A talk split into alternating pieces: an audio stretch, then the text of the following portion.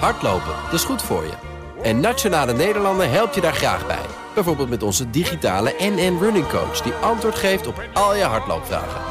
Dus, kom ook in beweging. Onze support heb je. Kijk op nn.nl slash hardlopen.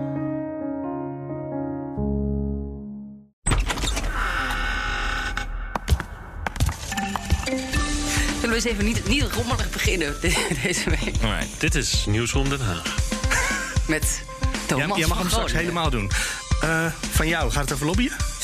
Ja, eh, dus het gaat over eh, Sinterklaas, het groeifonds en lobbyen. Ja. Sinterklaas nog wel. Dus de week van de cadeautjes. Laurens, eh, waarschijnlijk over de wopstukken van van de week. Ja, de Wopstuk, wat hebben we verder gedaan? Vaccins, heeft we het Ja, jij bent natuurlijk heel erg met de gezondheidszorg bezig Ik ben geweest. jou aan het inwerken. Moet Ja, daar gaan we zo mee beginnen. Daar beginnen we mee. En En Forum was natuurlijk ook nog wel een... Oh, Forum. Ja, ja. Oh, wat leuk dat we die bijna vergeten zijn. Oh ja, Forum, ja. Hebben we daar heel veel mee gedaan? Ja, ik heb dus eh, Van Haga nog eh, gesproken. Ja, ja, dat, ja, ik heb Baudet natuurlijk gesproken met zijn... We hebben allemaal... Ik ontsla mezelf van de plicht. Ik heb nog een, ja, ik heb nog een Oh ja, quote opgenomen die werd was opgevraagd met- door het Radio 1-journaal. Mag hem ook anders gebruiken. tegenwoordig. Dat heet eh Nieuws en Koop. Dus eh, Baudet was We terug. hebben hem niet uitgezonden uiteindelijk. Hè? Wat?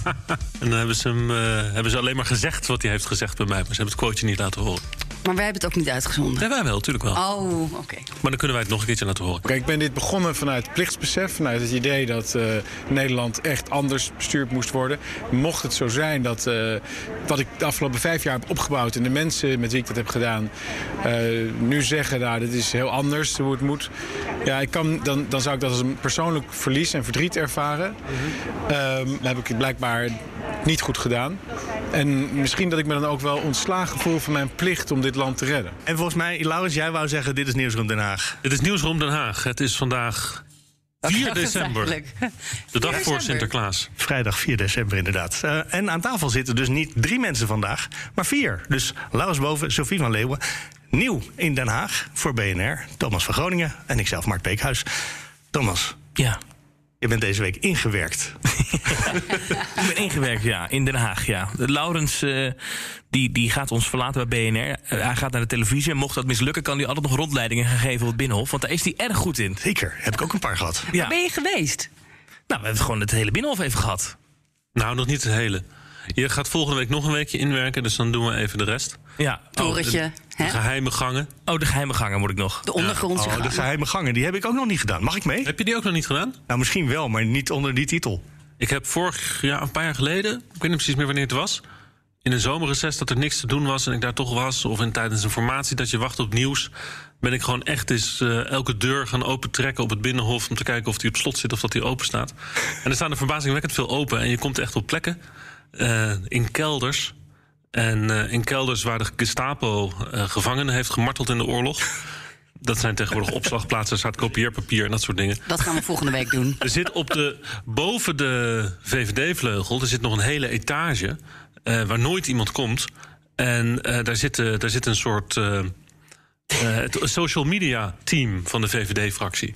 Zit daar. Ik wou zeggen trollenleger van de VVD, maar dat klinkt zo onaardig. Maar daar zit het social media team van de VVD. Die maken al die filmpjes. Die Mark, zeg maar. Ja. Ja, en eh, en dat was bloedheet daar. Dat was midden in de zomer. Bloedheet. Die, die nul eh, ventilatie. Of, eh, nou, in ieder geval het, het totaal verloren hoekje van, de, van, de, eh, van het Binnenhofgebouw. Maar wat was de meest eh, spannende plek die jij hebt gezien, Thomas?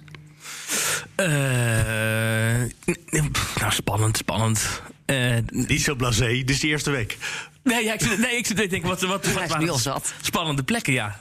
Eh, nou, wat ik opvallend vind, maar dat, ik heb ooit wel eens eerder een rondleiding gehad van, eh, van, van Laurens. En dat viel me nu weer op, is dat toch het heel normaal is dat je in dat gebouw eh, waar mensen werken, dat je daar als journalist gewoon door de gangen kan lopen. En je kan gewoon bij een Kamerlid even aankloppen en zeggen: Hallo, ik wil even iets weten over dit en dit.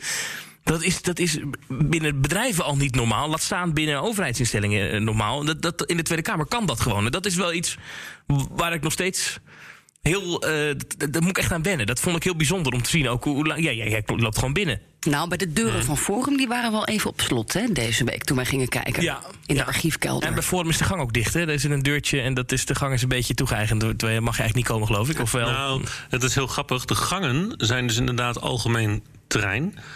En de kamers zijn van de fracties. ja. Dus je kan inderdaad niet zomaar kamers binnenlopen en eh, daar dingen gaan doen. Maar dat gangetje bij eh, Forum, dat is een doodlopende gang. Vroeger zat daar GroenLinks, tegenwoordig zit daar dus Forum. En toen, Nou, de archief is dat, hè? De oude archief eh, in, in, in eh, de onderzeetage van het eh, voormalig ministerie van Justitie. Hoort tegenwoordig bij het Tweede Kamercomplex. En toen GroenLinks dus in dat gangetje zat, toen stond die deur, aan het begin van die gang zit een deur, een glazen deur, die stond altijd open. En je liep gewoon die gang in en daar stonden, zaten dus vier, vijf Kamerleden op een rijtje in al die kamertjes. En die ging toen, Lisbeth Vertongen zat aan het eind van de gang. Dus als ik daar van haar wat moest hebben, liep ik naar haar toe en zo. Maar toen Forum daar die gang dus kreeg, na de verkiezingen... toen deden zij die deur dicht. En ze hebben een, een bankje dwars in het gangetje neergezet. Althans, bankje staat in de weg en er staat nog zo'n zo'n promo-ding van Forum dwars in de gang. Dus je kan nu niet meer die deur open doen en op volle volle snelheid die gang inlopen. Je moet er omheen. En die eerste deur, dat is van de persvoorlichter.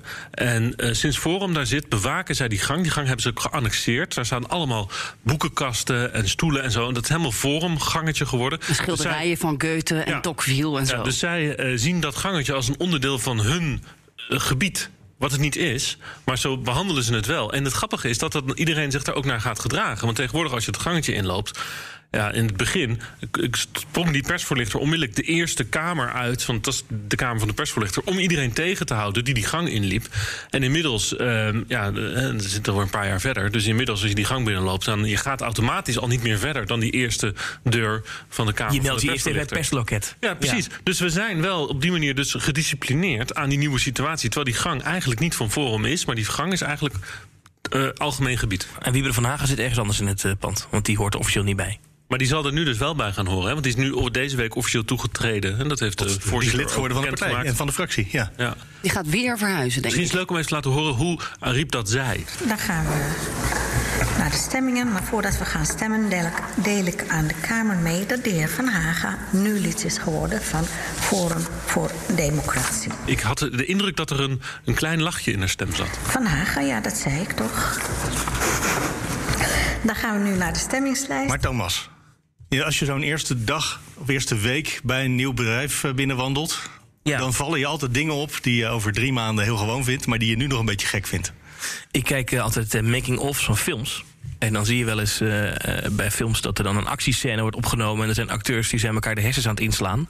En dan eh, roept de regisseur cut. En dan zeggen ze: Hey Theo, was je weekend? En dan zijn ze in één keer heel vriendelijk tegen elkaar. Dat is op de Tweede Kamer. het Binnenhof is dat ook. En dat is heel raar.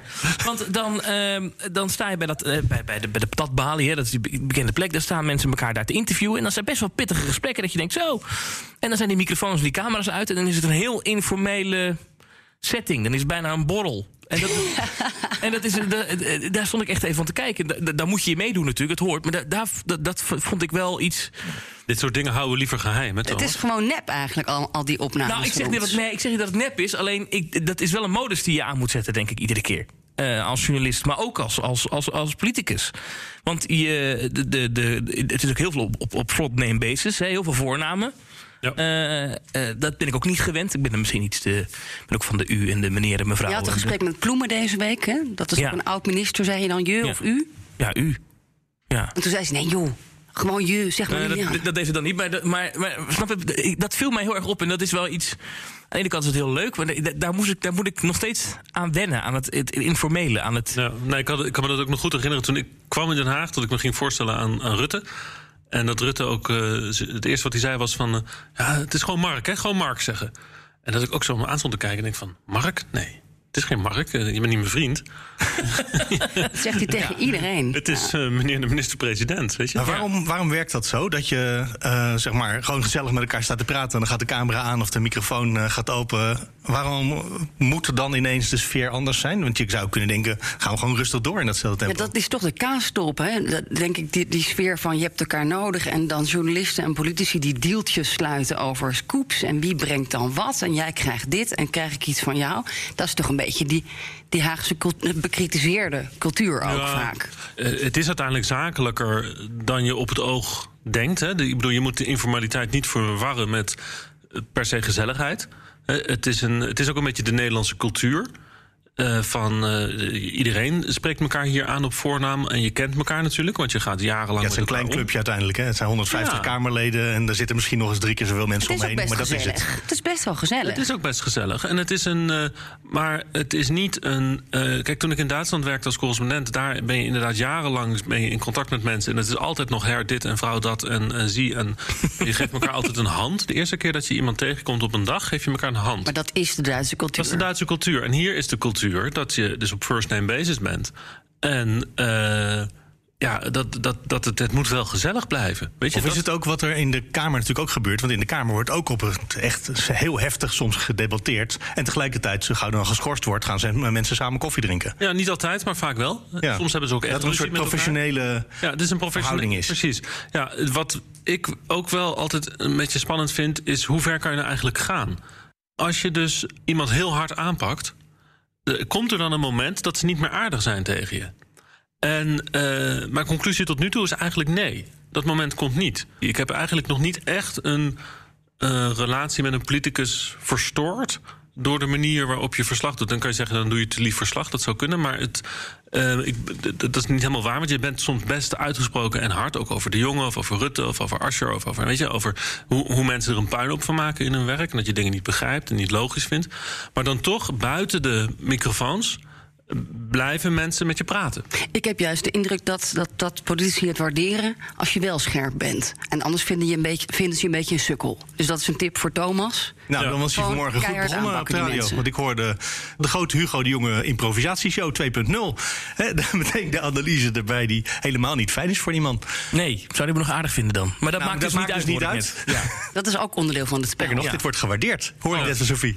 Maar dat, dat, dat, dat, dat- ik vind dat wel ingewikkeld. Maar dat is denk ik iets wat je moet oefenen of wat, wat ontstaat. En dat is ook gewoon een beetje de, de, de, de, de modus operandi van de Tweede Kamer. Hè. Zo, daar kom je in terecht, dus daar moet je in meedoen. Ik denk ook Wat ook een, eh, trouwens door, die, door dat first name basis en dat op het oog informele lastig is in Den Haag, dat is wat is nou de grens tussen on the record en off the record? Ja. De, eh, als je zo buiten de microfoon voor de plenaire zaal met een Kamerlid staat te babbelen, wat hij je dan zegt. lijkt mij on the record, toch? Ja, het maar- is, ik vind het alleen off the record als, als we erbij zeggen, of hè, als het Kamerlid erbij zegt, het is off the record. ja. Gisteren Is hoorde ik iets off the record. Mag ik daar iets over eh, zeggen trouwens? Ik hoorde iets off the record, maar dat, dat mag ik het niet aan iemand toeschrijven. Zeer veel irritatie deze week over eh Rob Jetten die... eh, ging eh, paraderen met eh, de horeca moet open en meer steun, et cetera. En die opeens de grote horecaman van Nederland leek te zijn geworden. Terwijl er eigenlijk achter de schermen al langer tijd wordt gesproken over met de coalitiepartijen over meer steun. Oh, dus hij heeft het weer gedaan? Hij heeft het weer gedaan. Dat heeft en in de zomer heeft hij dat ook een paar keer gedaan, hè? Op Rob Jetten. Alweer. Ja. Dat hij dus eigenlijk al van achter de schermen informatie heeft over wat er aan zit te komen. Ja. En dan anderhalve dag voordat het bekendgemaakt wordt in de krant. Gaat hij op de Gaat borst hij, kloppen? eh, dit moet gebeuren. Dit is mijn verhaal. Dit is mijn idee. En dat is echt wel een beetje vals van Rob Dylan Jetten. Jezilgus zei erover op één... je maakt dit politiek en laten we dit nou niet politiek maken. Maar ja, hoe maak je dit nou niet politiek? Ja, of de nou- horeca wel of niet open mag? Ja, dat, Rob Jetten maakt het zeer politiek en probeert eh, wederom eh, een. eh, Heel effectief. Hij weet het. Twee dagen te later is het geregeld. ja.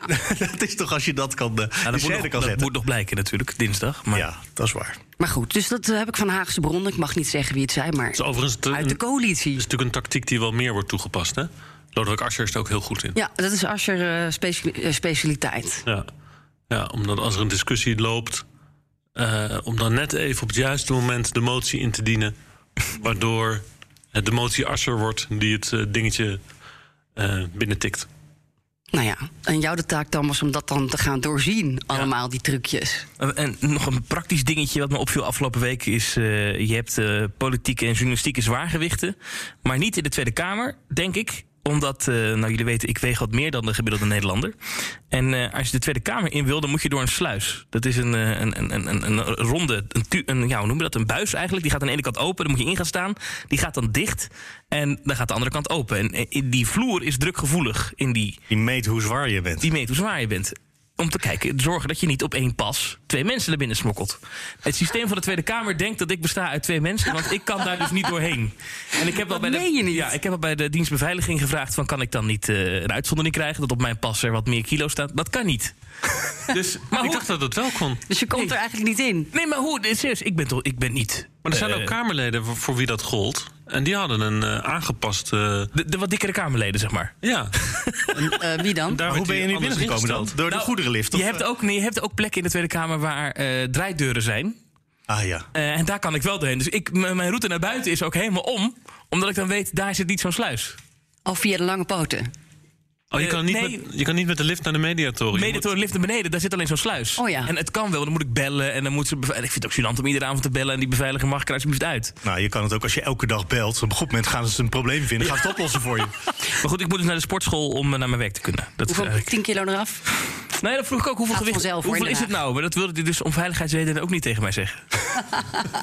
dus ik ben benieuwd naar. Absurd. Wij eens, eh, het, het, het format van deze podcast is eigenlijk dat Laurens en Sofie elkaar bijpraten. Ja, dat is natuurlijk met Thomas erbij nu. Wat we in de week deze week gedaan hebben. En hebben jullie deze week dingen? Het was niet een hele spannende politieke week, of wel, Nou Sofie? ja, goed, er was de VVD-lijst. Die werd gepresenteerd. D66, de definitieve lijst, dat soort dingetjes. Eh, Baudet was opeens weer terug in de Kamer. Het ging nog even over het groeifonds. Het Graaifonds hoorde ik op de redactie. Het graaifonds. ja, het wordt echt keihard gelobbyd eh, achter de schermen. Van de, bij, bij de Kamerleden. Van eh, mag ik een beetje van dit, mag ik een beetje dat? Doe maar even de lelylijn naar Groningen. Extra infrastructuur. Maar die Kamerleden gaan er toch juist niet over? Er komt toch een commissie van eh, deskundigen die de politiek Ja. overbodig gaat maken? Of is dat echt helemaal eh, teruggedraaid nu? Nou, dat is wel het, eh, het opvallende inderdaad. Dat eh, juist die commissie is op, van experts dus op afstand gezet. Want anders krijgen we weer, weer zo'n zo'n mislukt fonds. Zoals in het verleden. eh, waarbij de politiek gaat bepalen waar het geld heen gaat. Maar er wordt dus eh knetterhard gelobbyd. En daar ging het ook even over in een debatje met... Wiebes en Hoekstra, die eh, gaan uitleggen wat er nu in de eerste fase allemaal te gebeuren staat. Grote ergernis, eh, met name ook bij eh Apple Bruins van de ChristenUnie. En voorzitter, we worden overspoeld met lobbybrieven.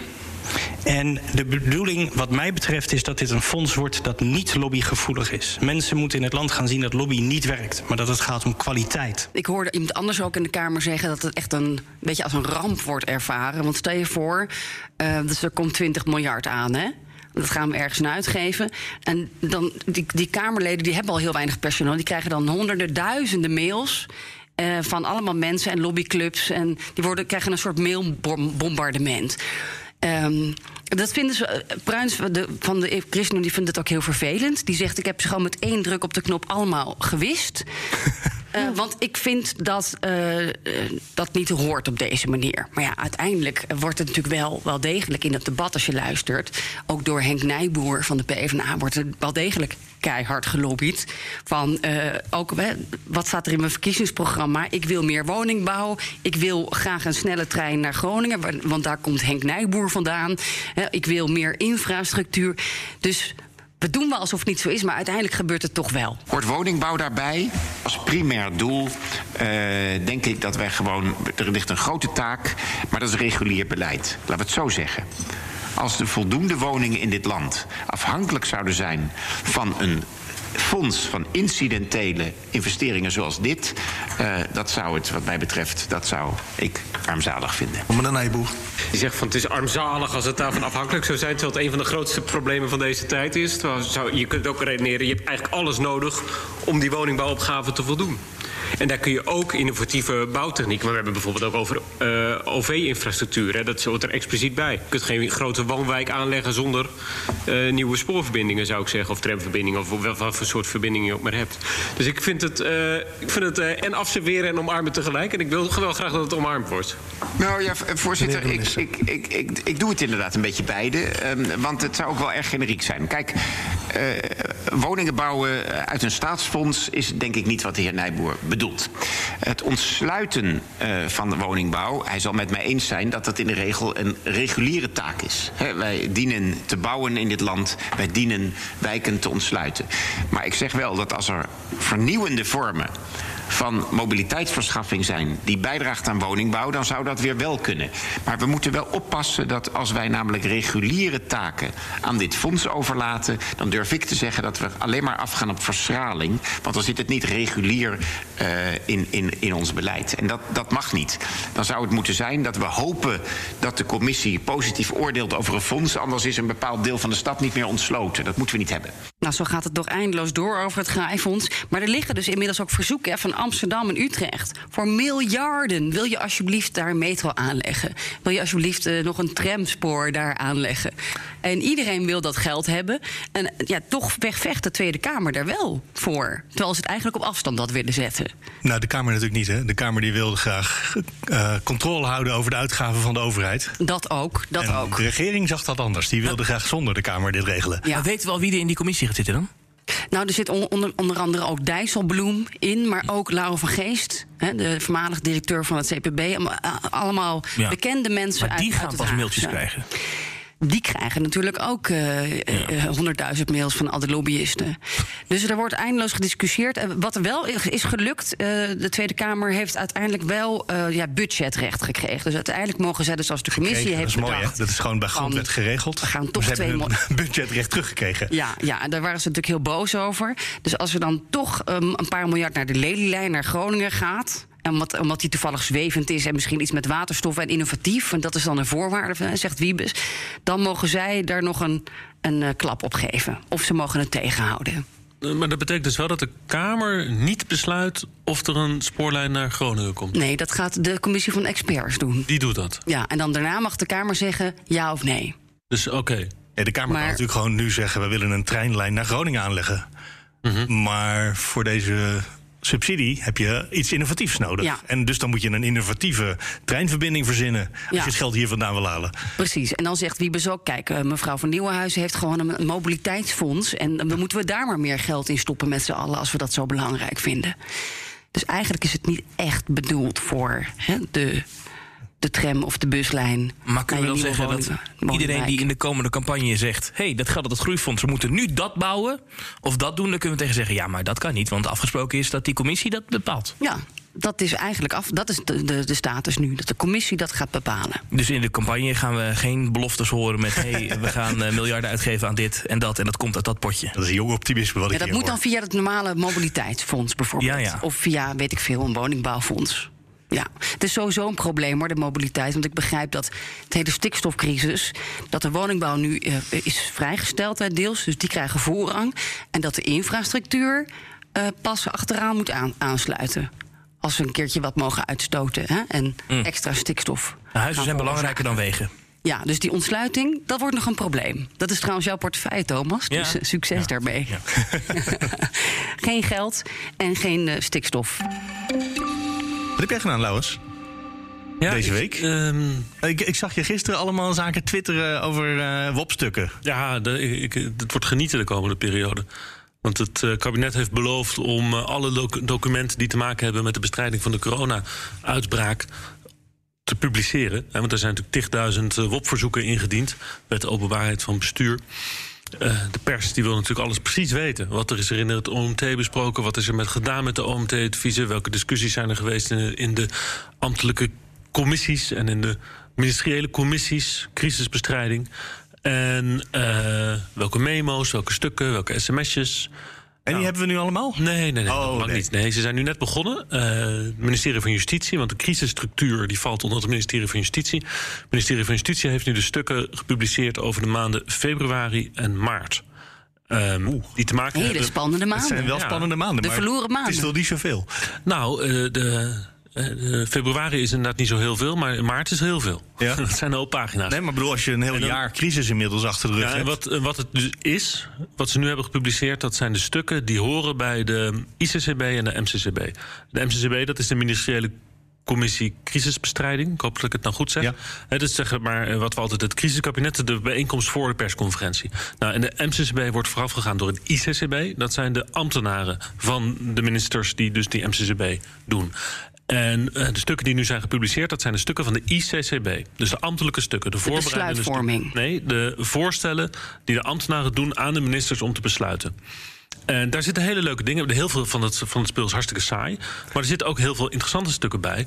En eh, wat, wat ik gewoon weer ontzettend leerzaam... Kijk, die, die WOP-stukken... Je hebt opeens even een blik achter de schermen met die documenten.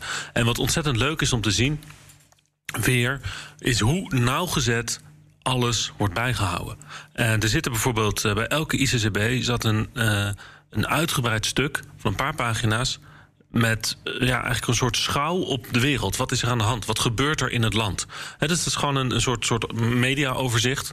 Eh, zeer gedetailleerd en alles staat erin. Over wat de gemoedstoestand van de pers is bij de bevolking, waarover wordt bericht. En eh, een van de dingen, dan staat er zo, ergens eh, eind maart of zo, van de blame game is begonnen. Dan, dan zie je dus dat zij opmerken dat in de pers de kritiek op Van Dissel toeneemt. En de vragen gaan worden gesteld over van zijn we wel goed voorbereid? Nou, dat noemen ze dan blame game. Goed. ehm, Dan weet je dat dat soort dingen weer voorbij komen in het katshuisoverleg. Dat soort Ja, nou ja, kijk, gesprekken of Ja, termen. eh, Het leuke is natuurlijk dat je, ja, als je iemand nog eens een keer een film wil maken over de bestrijding van de corona-uitbraak, dan heb je dus aan deze stukken ontzettend veel. Want hier staat gewoon wat ze besproken hebben. Dus je weet wat er besproken is. Ja, je weet niet wie wat vond, maar je weet wel welke dingen er op tafel lagen. Ja, en ehm, er zitten wat interessante dingen in, eh, omdat je ook kan terugrechercheren hoe ver zijn ze eigenlijk gegaan met bepaalde besluitvorming, bepaalde gedachten. Wat mij bijvoorbeeld opviel, is dat eh, de noodtoestand, het uitroepen van de noodtoestand, heel serieus op tafel heeft gelegen. En, en, en- niet even een. Hè, eh, Grapperhaus heeft ons wel eens verteld, staat in ons boek Stilte op het Binnenhof, nog steeds te koop. Luister de podcast, ja. Die heeft. ehm, ehm, Toen ging het over drie, we hebben het er drie kwartier over gehad. Ja, nou, het is zo, er wel iets- toen, het is er- over de noodtoestand. Het is wel iets meer dan drie kwartier geweest om te praten over de noodtoestand. Want je ziet dus dat ze op een bepaald moment bij de ICCB hebben besloten dat ze aan alle departementen hun mening gaan vragen over hebben we de noodtoestand nodig. Hebben jullie dat voor jouw ministerie nodig? Ja. Kunnen jullie iets, moeten jullie iets doen wat binnen de normale juridische kaders niet mogelijk is? En moeten we daarvoor bijzondere bevoegdheden claimen via de noodtoestand om bepaalde maatregelen te kunnen nemen? Dus dat is uitgezet naar alle departementen. Nou, drie dagen later komt er dus een bericht terug, kan je zien in die documenten, van alle ministeries, waarin staat: nee, we hebben het niet nodig. Nou, en dan wordt ook besloten om het niet. Dan is het meteen klaar, ja. Maar dat is dus gewoon de ambtelijke voorbereiding van een, hè, de, hè, het, Ja. het verkennen van de mogelijkheid Wat van een ook, noodtoestand. wat ook heel interessant is, hè, er worden, het, eigenlijk is het inkleuring ehm, eh, van, van wat we weten, wat er is gebeurd. En waar we nu dus zeg maar de, de kant van achter de schermen van zien. We weten nu ook over de kwestie dat mondkapjes gevorderd zouden moeten worden. Kan je herinneren, de, de Ja. avond dat Bruins toenmalig minister flauw viel in de Tweede Kamer, had hij vlak daarvoor aan de Kamer toegezegd dat hij de mondkapjes zou gaan vorderen. We hadden toen tekorten aan mondkapjes. En Dat is nooit gebeurd uiteindelijk. nooit gebeurd. Maar Dat was met Klavers en Wilders aan de interruptiemicrofoon. Precies, Klaver die wilde dat en hij zei dat toen toe aan Klaver. Ehm, maar we weten nu wel, dat staat namelijk in die stukken... dat het koninklijk besluit gewoon is geschreven... om de mondkapjes te vorderen. Dat de ICCB, dus de hoogste ambtenaren van die ministers... die hebben in de ICCB besloten... we gaan mondkapjes vorderen... en wij leggen dit nu ter besluitvorming voor aan de MCCB, aan de De minister. minister had natuurlijk ook toegezegd aan de Kamer, dus het ligt wel voor de hand dat gaat dan achteraf. meteen Maar het is ook echt rollen. gewoon Er serieus is, gaan er werken. is een ko- koninklijk besluit geschreven. Met als doel het vorderen van mondkapjes. En dat is dus voorgelegd aan de ministers om eh, dat dus te besluiten, om dat te gaan doen. Nou, dat is uiteindelijk niet gebeurd. Want de minister, eh, Hugo de Jonge, die heeft ons ook al eerder gezegd dat hij dat onmiddellijk weer van tafel heeft geveegd. Maar niemand heeft ons ooit verteld dat er wel degelijk een koninklijk besluit is geschreven. Dus het was echt. Ja, het lag klaar. ondertekend, wel geschreven. Ja. Het lag klaar om te worden Dat is gewoon de ambtenarij die direct het, het besluit van de minister opvolgt. Eigenlijk, zo werkt dat dus. Ja, precies. Dat is heel leuk om te zien. Dus nee, dit, er zitten heel veel leuke dingetjes in. Eh, eh, heel groot, eh gisteren althans, eh, potentieel wordt het nog wel een dingetje in de komende week bij het volgende debat over de coronabestrijding. Het katshuisoverleg. Op Wat was nou eigenlijk het katshuisoverleg? Minister, eh, de jonge, eh, premier, die hebben altijd gezegd: het was een informele bijeenkomst. Eh, geen besluitvorming, geen notules, geen agenda. Benen op tafel. Benen op tafel. Kopje soep erbij. Geen pak aan. reflectie op wat er eh, gebeurd is de afgelopen week, wat er de komende week moet gebeuren, vrije discussie. Nou, eh, uit die stukken, die dus gisteren zijn gepubliceerd, daar, daar, daar zitten gewoon schema's in, orno- ornogrammen, je, de beslisboom. En daar zit het katshuisoverleg zit gewoon in de beslisboom. Staat er gewoon genoemd. Ja, als- met, wel met, met blauwe met, met blauwe stippeltjes. Ja, de Stippel- stippellijntjes. Ja. ja. Wat dat Eh, nou betekent? Nou ja, dat is een goede vraag. Wat betekent het nou dat het er wel genoemd staat? Er staat ook een, eh, een document met het vergaderschema van eh, de, de ministers. En daar heeft het katshuisoverleg gewoon een vaste plek in het vaste wekelijkse vergaderschema. Dus met andere woorden, Ja, zo informeel was het dan misschien niet. Ja, qua toon wel, maar qua Ja. functie niet. dat, die indruk krijg je dat het dus helemaal niet zo informeel was. Dat het gewoon echt een, een, een, een, een, een cruciaal onderdeel was van de hele besluitvormingscyclus. Nou, en eh Lodewijk Asscher die sloeg daar gisteravond eh, meteen op aan van de Partij van de Arbeid. En die heeft dus onmiddellijk vragen gesteld. Want die vraagt al tijden, hij en andere leden van de oppositie vragen al tijden om stukken die horen bij het katshuisoverleg. Omdat we weten dat daar memo's zijn behandeld. Er is daar bijvoorbeeld een keer een discussie geweest tussen de eh, economische ministers en de meer medische ministers. Over hè, welke lijn moeten we nou kiezen. Dus daar heeft het daar af en toe flink geknald. Flinke ruzie geweest. was het woord van de premier. Ja. Nou, kijk aan. En de code zwart discussie, ook heel spannend. Die is ook daar gevoerd, inderdaad. Maar allemaal vrij fundamentele discussies over welke koers moet het land nu varen. En de oppositie wil altijd alle onderliggende documentatie die bij dat katshuisoverleg hoort. En eh, Rutte die zegt de hele tijd van nou, er is geen documentatie. En ten tweede was het informeel.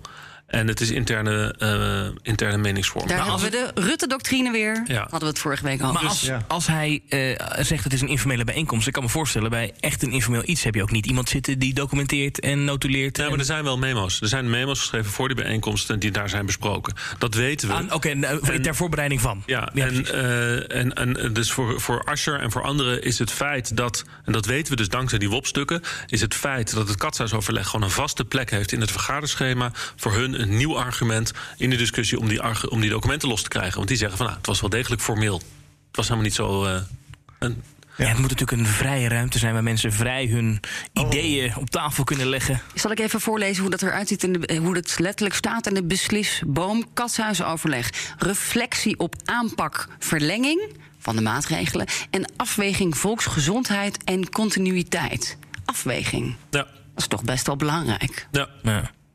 We weten trouwens ook dat één ding is besloten in dat katshuisoverleg. Dat is namelijk de katshuisoverleg geweest van 15 maart. Dat de volgende dag de premier een televisietoespraak zou houden op 16 maart.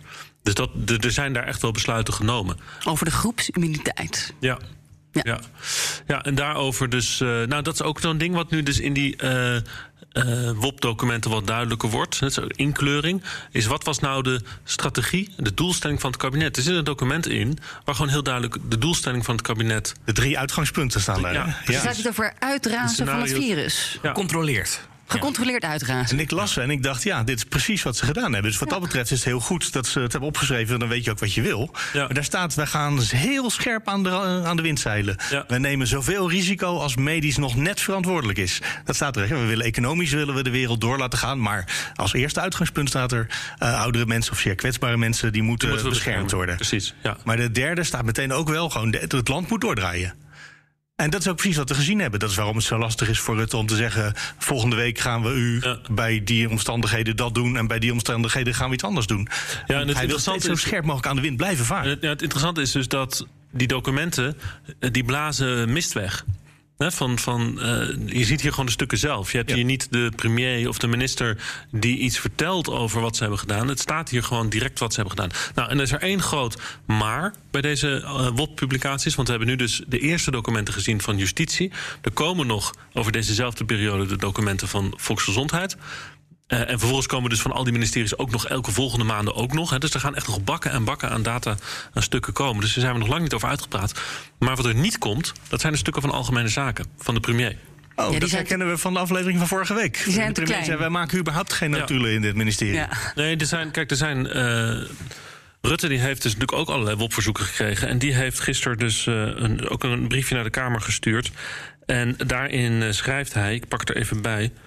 Eh, ik heb dat trouwens getweet. En er is een, een trollenleger met die tweet aan de haal gegaan. Dus Ja, het ging goed viral gisteravond. Ja, die wordt echt flink geretweet de hele tijd. Ehm, de documenten in zaken advisering Algemene Zaken. Ten aanzien van de interne advisering over de maatregelen om het virus tegen te gaan, zijn bij het ministerie van Algemene Zaken de volgende documenten aangetroffen.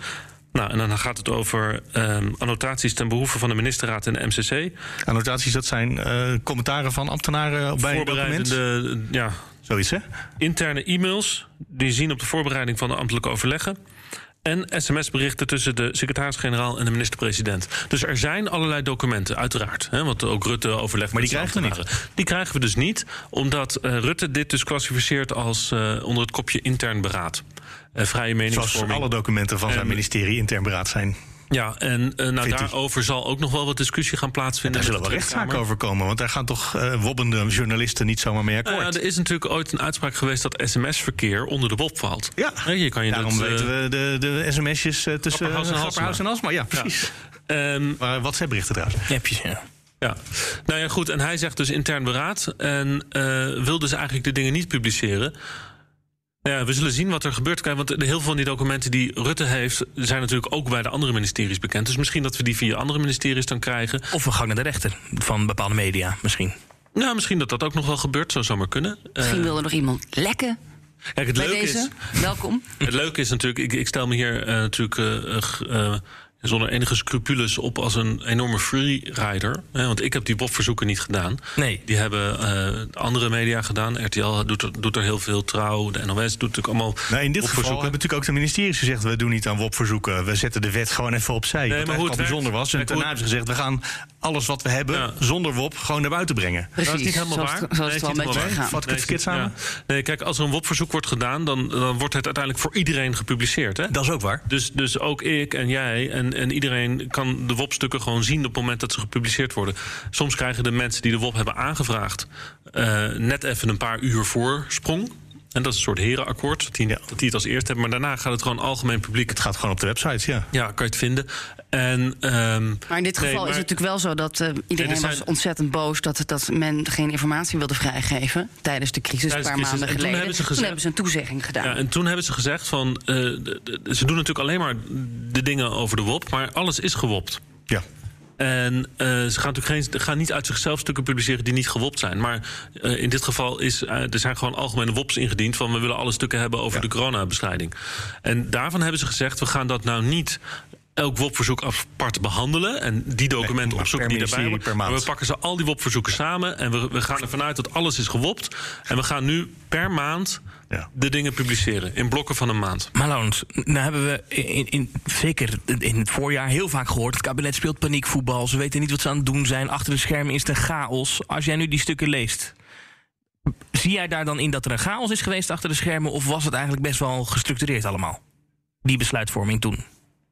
Nou, ehm, ik vind het een lastige vraag, omdat de ambtelijke stukken, maar zo werkt ook de ambtenarij, dat is eigen aan de ambtenarij, dat creëert natuurlijk door structuren rust in chaos. Er is gewoon een memo. En dan Ja. kan het natuurlijk kan iedereen in paniek om, om de tafel staan te dansen, maar de ambtenaren hebben een memo geschreven. En die memo zien we. Je, dus, dus of er Papieren dan- werkelijkheid, ja. ja, de, de papieren werkelijkheid die straalt rust en orde uit. Maar dat zijn alleen deze stukken die we nu hebben. We hebben nog geen e-mailverkeer gezien. Dat zit denk ik straks in andere stukken van, van volksgezondheid. En misschien dat we daar dan op een bepaald moment dat wel zien. Maar dit wat we nu hebben, dat zijn eh, notulen, eh, besluitenlijsten... eh, en, en dus van die vlootschouwen over wat er in de wereld gaande is. Maar wat wij eerder hebben gehoord ook hè, tijdens het schrijven van ons boek hierover... is natuurlijk huilende ambtenaren, het langs de rand van de afgrond... totale paniek op de ministeries.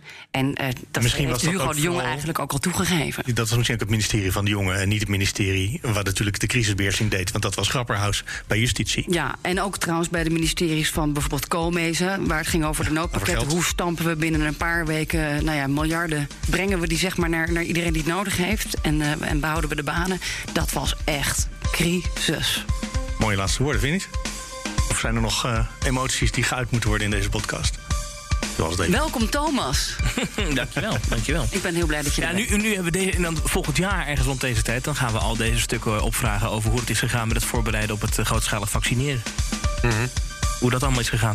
Ja, dat, eh, daar heb je ook niet echt veel vertrouwen in, geloof ik, hè, na deze week. Nou, als je dan hoort dat, eh, dat er zijn er scenario's voor dit? Nee. Zijn er scenario's voor dat? Nee. Zijn er scenario's voor dit? Nee. Dan kan je je afvragen welke scenario's zijn er dan wel geschreven. De Nee, maar voorbereiding. dat is niet wel waar te zeggen, want er, er zijn wel degelijk scenario's. Er zijn, de lessen zijn volgens Weet je waar ik nou zo nieuwsgierig naar ben? Als ik nou straks de microfoons uitzet, zou hier de sfeer bij ons dan ook weer van dat hele felle van nu.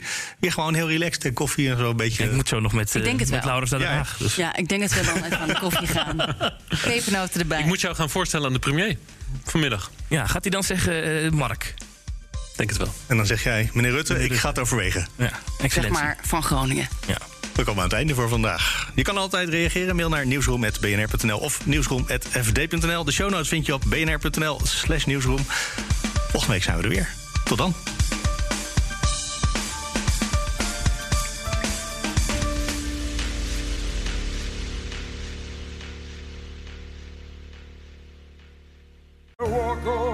Hardlopen, dat is goed voor je.